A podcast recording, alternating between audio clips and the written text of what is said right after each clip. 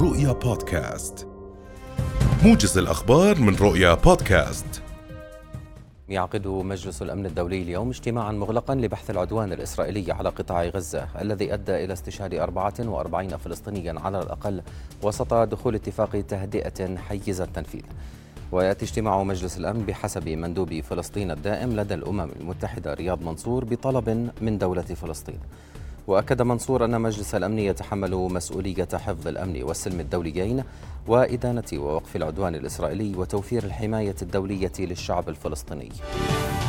هذا وأعلن جيش الاحتلال الإسرائيلي صباح اليوم إعادة فتح المعابر مع قطاع غزة بصيغة إنسانية اعتبارا من الساعة التاسعة صباحا وأبلغ الاحتلال الجانب الفلسطيني بفتح معبر كرم أبو سالم جزئيا مشيرا إلى توجه لرفع القيود عن الغلاف الجوي في غزة بشكل تدريجي.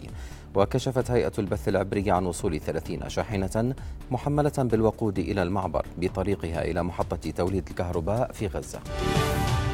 توقع وزير التربية والتعليم الدكتور وجيه عويس أن تكون نسبة النجاح في الثانوية العامة للدورة الحالية مرتفعة.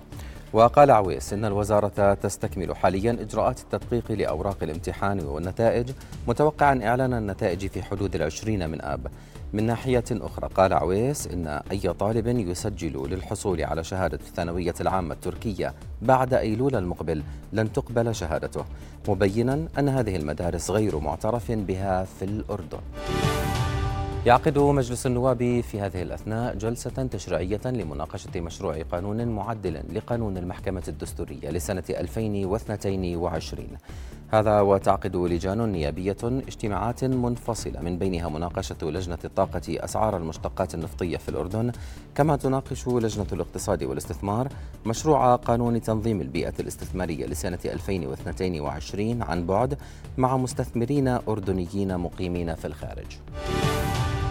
قال مدير عام دائرة الأراضي والمساحة محمد الصوافين إن سوق العقارات يشهد زخما وحركة تداول غير مسبوقة حيث ارتفع حجم التداول بنسبة وصلت إلى 20% مقارنة مع ذات الفترة من العام الماضي. وكشف الصوافين لرؤيا عن إطلاق خدمات إلكترونية قبل نهاية العام الحالي كنقل الملكية والبيع والتخارج وخدمات رئيسية أخرى مبينا أن هذه الخدمات من شأنها تخفيف العناء عن المواطنين. أقر مجلس الشيوخ الأمريكي خطة الرئيس الأمريكي جو بايدن الضخمة للمناخ والصحة مانحا بايدن انتصارا مرحليا هاما قبل أقل من 100 يوم عن الانتخابات. وأقر المجلس الخطة التي تزيد قيمتها عن 430 مليار دولار بأصوات الأعضاء الديمقراطيين فقط. وستحال الأسبوع المقبل إلى مجلس النواب حيث من المتوقع أن تقر بتصويت نهائي قبل أن يوقعها الرئيس لتصبح قانونا نافذا. قال الأمين العام للأمم المتحدة أنطونيو غوتيريش اليوم إن الهجمات على محطات الطاقة النووية في أوكرانيا تعد أعمالا انتحارية. ودعا الأمين العام للأمم المتحدة إلى وقف العمليات العسكرية في محيط محطة زاباروجيا النووية في أوكرانيا حتى يتسنى للوكالة الدولية للطاقة الذرية الوصول إليها معربا عن قلقه حيال المخاطر النووية على البشرية.